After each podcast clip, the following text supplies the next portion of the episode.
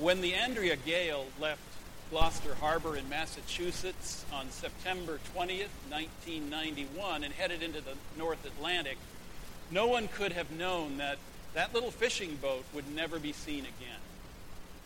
Only a bit of debris ever turned up, and the six crew members vanished forever. In his book, The Perfect Storm, author Sebastian Junger immortalized the fate of the Andrea Gail.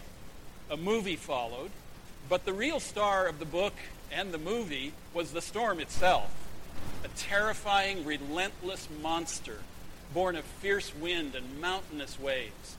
Three deadly elements came together in October of 1991 a front moving from Canada toward New England, a high pressure system building over Canada's east coast, and the dying remnants of Hurricane Grace, which was churning along the eastern seaboard of the United States.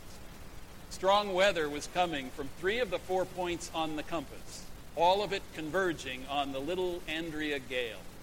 No wonder meteorologists called it the perfect storm. The book and the movie brought the term the perfect storm uh, into common usage. But the concept is as old as fallen humanity, is it not? Sometimes the perfect storm hits our lives. Uh, Jacob was facing the perfect storm, the biggest crisis of his life. He was heading home after 20 years of exile.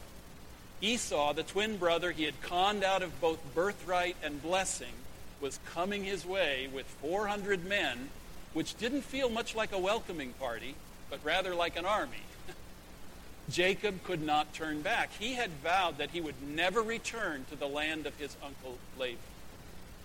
So, no turning back now. Jacob had to meet Esau tomorrow. And for once, Jacob had nothing up his sleeve. He had no army. For all we know, he didn't even have a weapon. To prepare, we saw last week, Jacob had done three things divided his camp in two so that at least half might escape, sent five herds of more than 550 animals ahead as waves of gifts to pacify Esau, and prayed, which was the important thing. That's really the only thing he needed to do. And in prayer, he reached back to grab onto God's promises, and he bent low to admit how unworthy he was of all God's goodness to him. He had prayed. He had prayed the most basic of all prayers Save me. Save me, I pray, for I am afraid. Save me. We said last week that fear is often the front door to the school of prayer. The treasured life that God had promised to his father Isaac and his grandfather Abraham was almost within his grasp. It was just on the other side of this little river, the Jabbok. Just like all the other times, there was Esau in the way. That was the story of his life. Jacob had nothing to do now but count the dark hours of the night. Tomorrow was D Day. One way or another, he and Esau would have it out. Now he sat alone in the dark. I think Jacob was trying to trust God, to trust that God would save him as he had prayed. But as we all know, it's not so easy to trust God when fear and danger loom in the middle of the night. We're looking at this section of Jacob's life as a three act drama. Act one was last Sunday's message. It, it looks fine at the beginning as he starts heading home. But then things take a bad turn. Esau's coming with 400 men. Act 2, which we'll see today and next Sunday, is the unexpected twist when things go from bad to worse. Act 3 is what happens when the two brothers finally meet uh, in the sermon after that. So let's read our text for today. In it, we're going to meet the God who struggles. The God who struggles. That's the title of the message today as we continue our series of lessons uh, from Jacob's journey with God that we're calling a disciple's life, the blessing and the limp, because we get both when we walk with Jesus, don't we? Some kind of blessing, some kind of limp. The God who struggles. A strange title for a sermon, don't you think? Doesn't sound like something God would do. Struggle? That's what I do.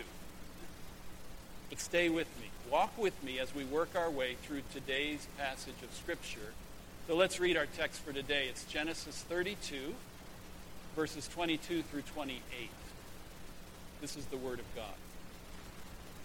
That night Jacob got up and took his two wives, his two female servants, and his eleven sons and crossed the ford of the Jabbok. After he had sent them across the stream, he sent over all his possessions. So Jacob was left alone, and a man wrestled with him till daybreak. When the man saw that he could not overpower him, he touched the socket of Jacob's hip, so that his hip was wrenched as he wrestled with the man. Then the man said, Let me go, for it is daybreak. But Jacob replied, I will not let you go unless you bless me. The man asked him, What is your name? Jacob, he replied. He, he answered. Then the man said, Your name will no longer be Jacob, but Israel, because you have struggled with God and with humans and have overcome. Alone in the dark, struggling for your life. Anybody ever done that? That's where we are. There was Jacob in the dark of night in a ravine by the river Jabbok. I bet he couldn't see his hand in front of his face. The darkness was heavy, foreboding. And then you have to experience it. You just have to picture this. Imagine this. Out of nowhere, without a sound to give him away, a mighty man threw his arms around Jacob. Jacob's heart must have jumped. I mean, who was this? What did he want? In the blind groping and straining, Jacob frantically tried to figure out who he was fighting. What's going on? Is it a robber?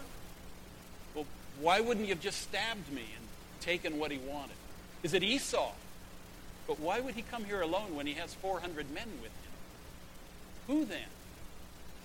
This man did not fight to steal, nor did he fight to kill. He just wrestled Jacob as if the wrestling were the point. Who would do that?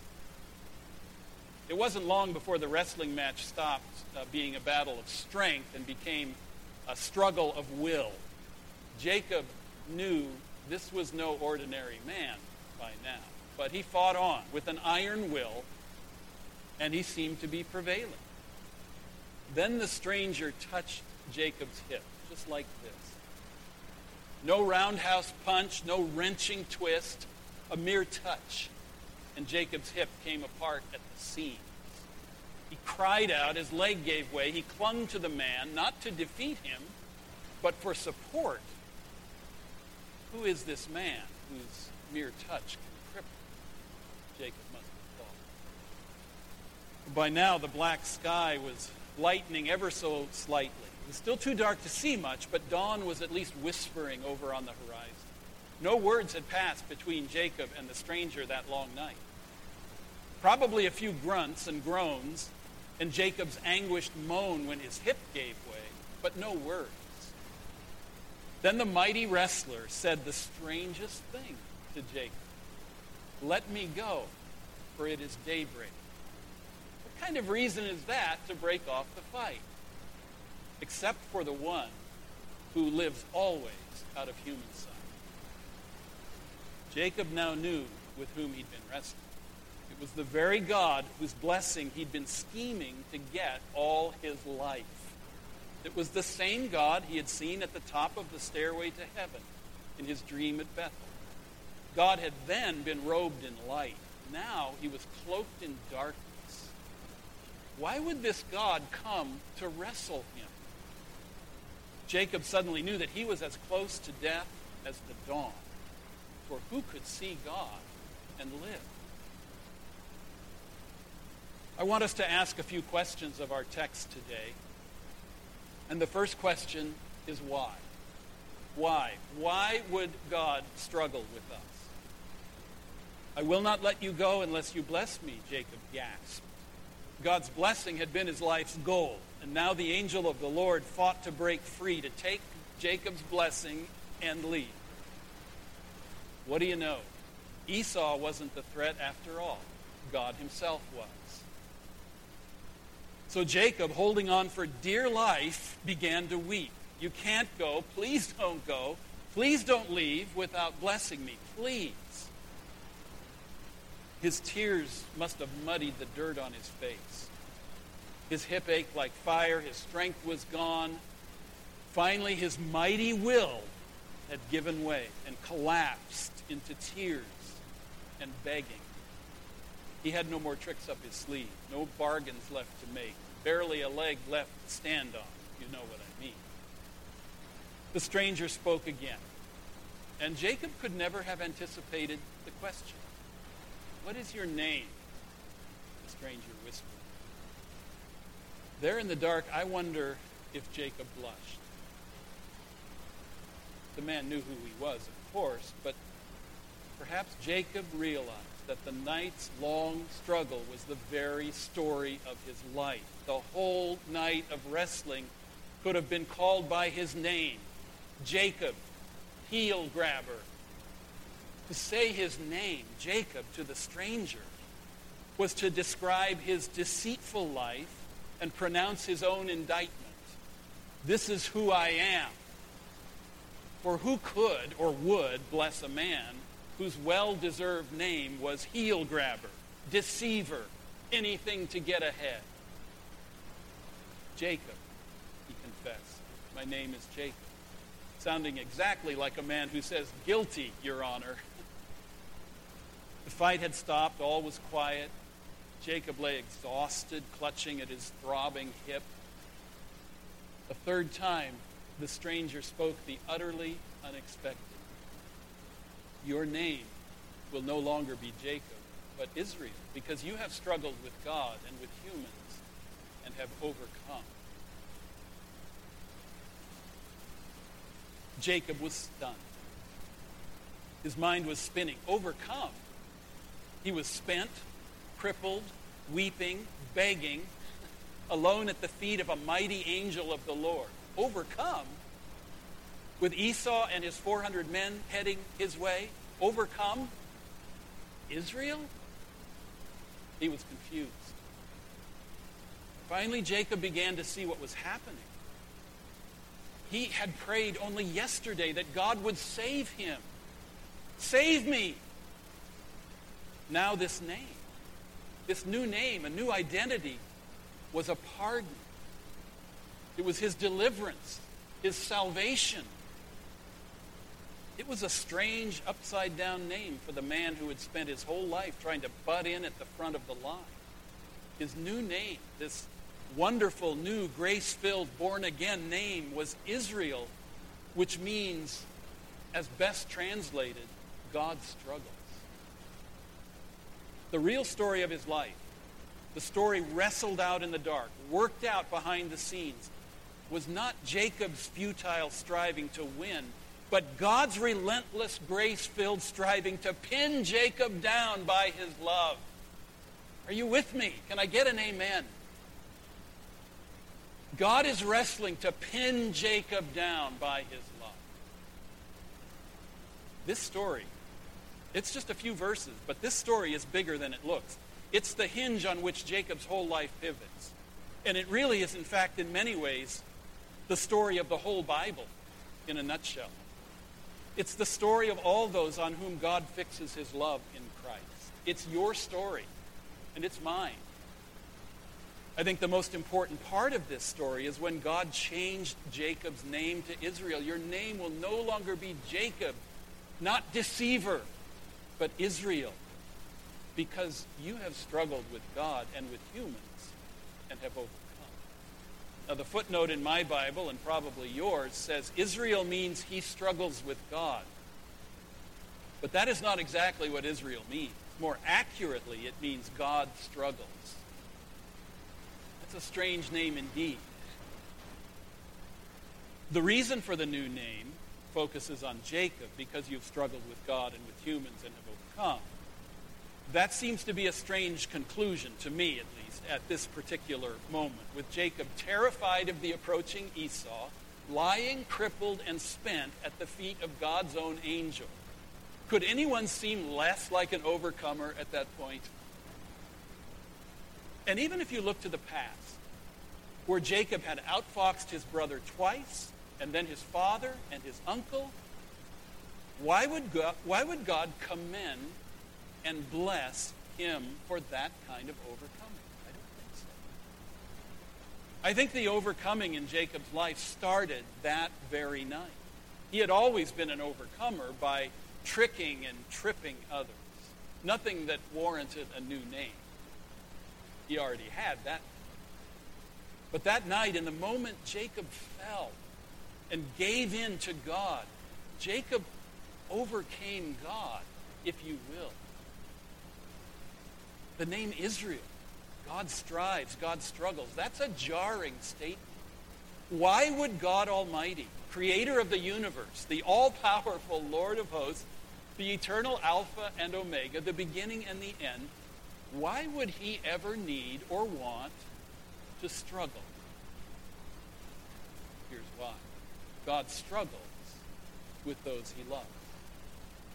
God struggles with those he loves so that we will not continue in our dead end, short sighted, bound to fail struggles to get ahead, get our way, get life's best, and begin to rely on him instead. God wanted to bless Jacob's life. He had told him so. God wants to bless your life too, beyond your wildest imagination. He has told you so by sending Jesus Christ to redeem you from destruction. But you cannot, you cannot and will not get God's blessing by doing things your own sinful, selfish, grasping. Here's how it often works. You're in the midst of some challenging situation in life, a perfect storm of some kind a crisis at work or school, or something with your marriage or your kids, or a health scare. You do everything you can to manage it, to fix it, to make it work, to make it better. But what has worked for you before doesn't work anymore. Anybody ever experienced that? What has worked for you before doesn't work anymore. No matter how hard you try, no matter how much you struggle, it's like the deck is stacked against you by an unseen hand. It's like someone behind the scenes is purposely making this as difficult as possible for you. And finally, things fall apart. You drop out of school. You lose your job, your marriage, your health, your kids. You're crushed. There's no more fight left in you. What has always worked doesn't work now, and you have nothing left. You have no tricks left up your sleeve. You just spent a terrible night at the Jabbok River. You just wrestled with God. It was a severe mercy. God just took you down to save you, to change you, because he loves you. And he knows you need to trust in Jesus and to rest in Jesus alone as your very life. An illustration. Some of you may have taken lifeguarding classes. In lifeguarding classes, the teacher will often serve as the victim for demonstration purposes. He swims out into the deep end of the pool, and he plays the part of the frantic, drowning person. He splashes and gasps and cries for help, and some junior high kid swims out to save him. Now, if he gets too close, you know what happens. The teacher latches onto him in a death grip, you know, his arms and legs twined around him as if in desperation. If it had been the real deal, both of them would have drowned. That's the point he's trying to illustrate. The way to save a drowning, panicky person is to stop just beyond their reach and then tuck and dive down deep underneath him and from behind with your hands firmly gripping his legs and his sides, you climb up the back of his body. And then you throw your arm around his chest and, and you, you put your hand into his armpit and you really dig in. You grab him hard in the armpit and it hurts. It's supposed to. It's supposed to hurt enough that he goes limp, that he then stops fighting you and lets you carry him to safety. In other words, the only way to save the drowning man is to defeat him first, even if you must hurt him a bit. That is what God did with Jacob. At the Jabbok River. He conquered him in order to save him. And that's what God wants to do with you and with me. Second question how? How does God struggle with? How does the Almighty God struggle with us so as, as to save us and not destroy us? God wrestles with us in order to break our will by letting it run its full course so that we can see it for what it is in all its ugliness and all the awful places where it will take us. Our son Jeremy is the wrestling coach over at Central High School, and I love to watch him work with his team on their wrestling moves. Every wrestler develops his favorite moves, and so does God. God used three of his favorite moves on Jacob in order to save him from himself.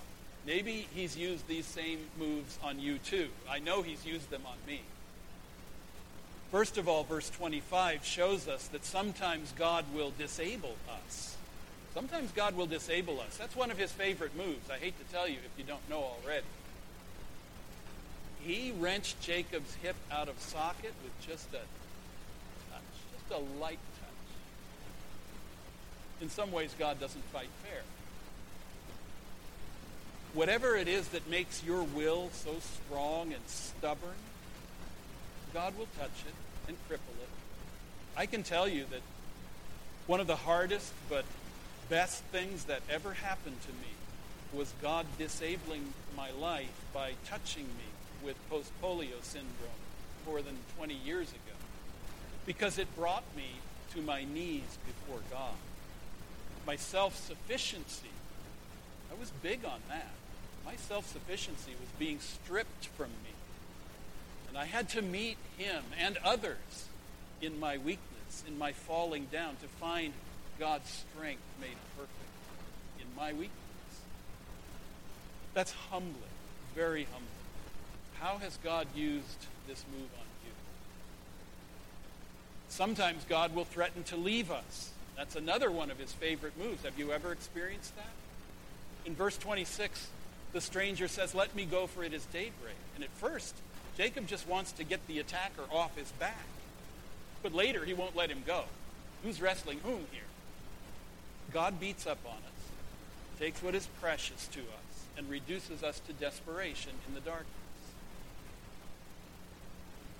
This favorite move of God took the form of clinical depression for me more than 15 years ago. A long season that was like being in a dark, lonely, scary cave. I was angry at times. I was angry at times and despairing at others.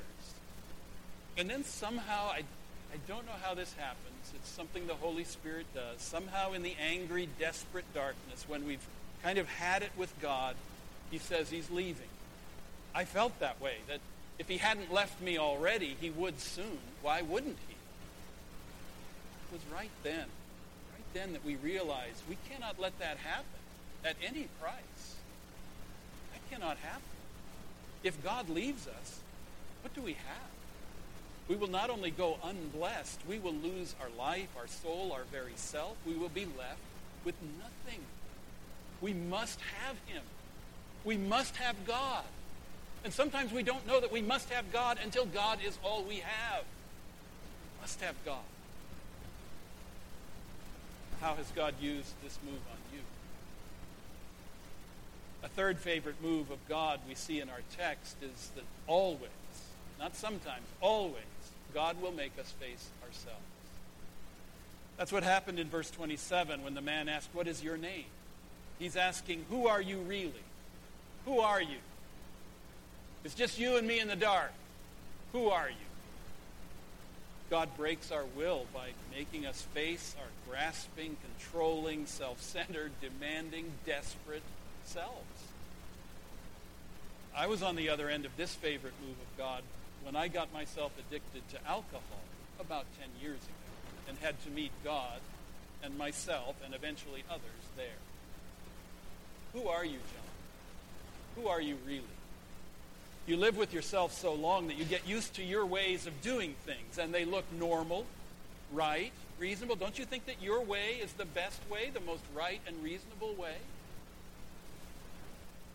They don't look your ways, my ways, they don't look controlling or demanding or perfectionistic or self reliant. You can't see it. But in that kind of dark night, God will make his move because he loves you. And say, Who are you really?